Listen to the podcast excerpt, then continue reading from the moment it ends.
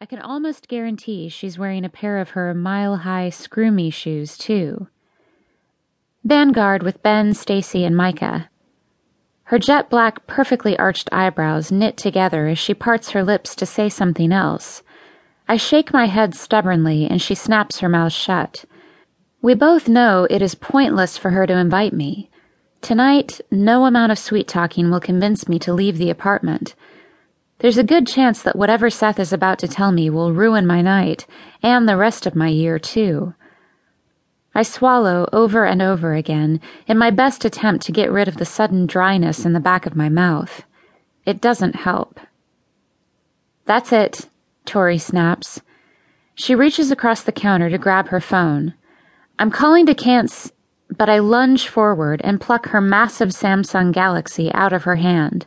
I drop the balled up pile of mail beside her empty glass. Thanks to my sweaty palms, it's practically fused together. Please just don't. You look way too hot to spend your night with me. I. I swear I'll be fine. She doesn't seem too convinced because she presses her full lips into a thin scarlet line. I slide her phone into her hands, curling her fingers around it. I coax my face into an even brighter smile and tell her in the most chipper voice I can muster, Go! And have a good time. She's talking, protesting, but I can barely hear her exact words. I'm already walking down the narrow hallway to my bedroom, my own phone clutched in a death grip as I dial my brother's number. Seth picks up on the second ring. On those rare occasions that we speak, he always lets my calls go to voicemail and then responds to me five or six hours later. This is definitely not good. Is everything okay? Tori said that. I begin, ducking into my bedroom and shutting the door behind me. Thank God, he hisses before I can get another syllable out. Where have you been, C? And why the hell didn't I have this number? Less than ten seconds into our conversation, and my brother is already arguing with me.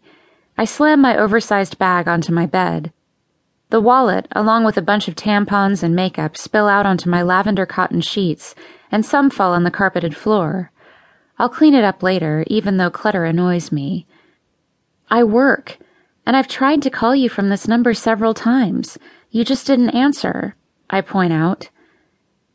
I don't sound angry, which is how I feel, but like I'm explaining myself to my brother, like I'm the one who should be sorry for him ignoring me. I really hate myself for sounding like that.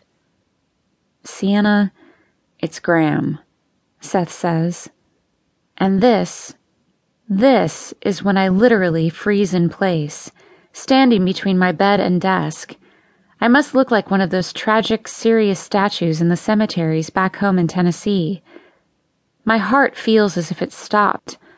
The first thing I'd assumed when Tori told me Seth was trying to reach me was that my mom had somehow gotten herself in trouble again. I hadn't even thought of my grandmother because she's so strong and resilient and wonderful.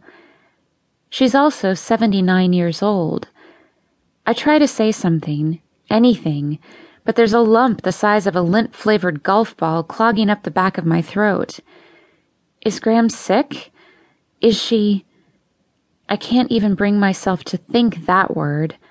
I'm still choking and wheezing when Seth finally releases an exasperated sigh and snaps, She's fine, see? Well, physically fine. I don't get a chance to exhale in relief or yell at my brother for scaring the hell out of me before he launches into the story of what's going on.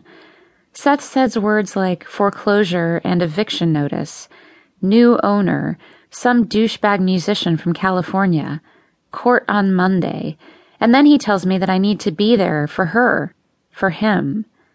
I have to work, I whisper Tomas, my boss, is like the Michael Bay of wardrobe, and he's been telling me ever since he hired me how many people would literally kill to work with him.